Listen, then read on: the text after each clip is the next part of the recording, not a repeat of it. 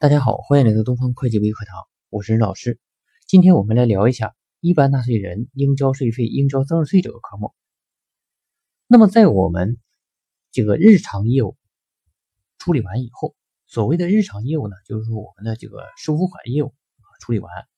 那么处理完了以后啊，呃，我们就应该对这个增值税啊，呃，进行处理。那么这个增值税的这个账务处理呢，我们都知道啊，这个分录是借应交税费。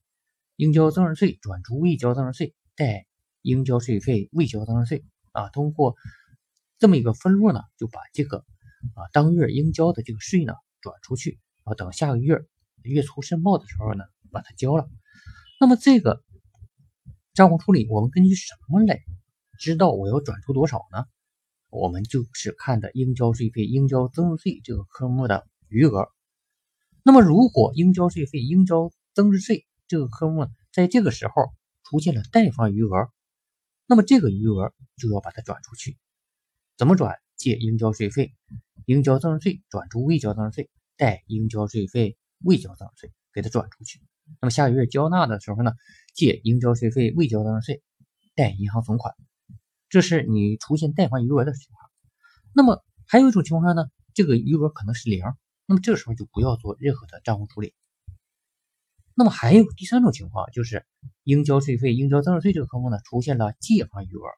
那么如果出现借方余额啊，也就是说它的进项大于销项啊，你可以这样去理解。因为呢，借方余额不一定是进项大于销项，它因为它里头还涉及到那其他的科目，比如说已交税金呐、减免税啊，啊这些都是都可能涉及到啊。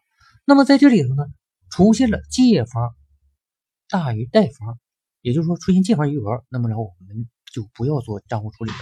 这个呢就是我们期末的留抵税额。那么下一期出现这个销项税的时候，那么可以去抵。那么这个呢就是应交税费、应交增值税这个科目啊，期末的时候啊怎么结转？好，今天的分享呢我们就到这里，感谢大家的聆听，我是任老师，如果。您对我们的学习感兴趣呢？可以加我的微信：dfcfo 一阿拉伯数字一，备注喜马拉雅就可以了。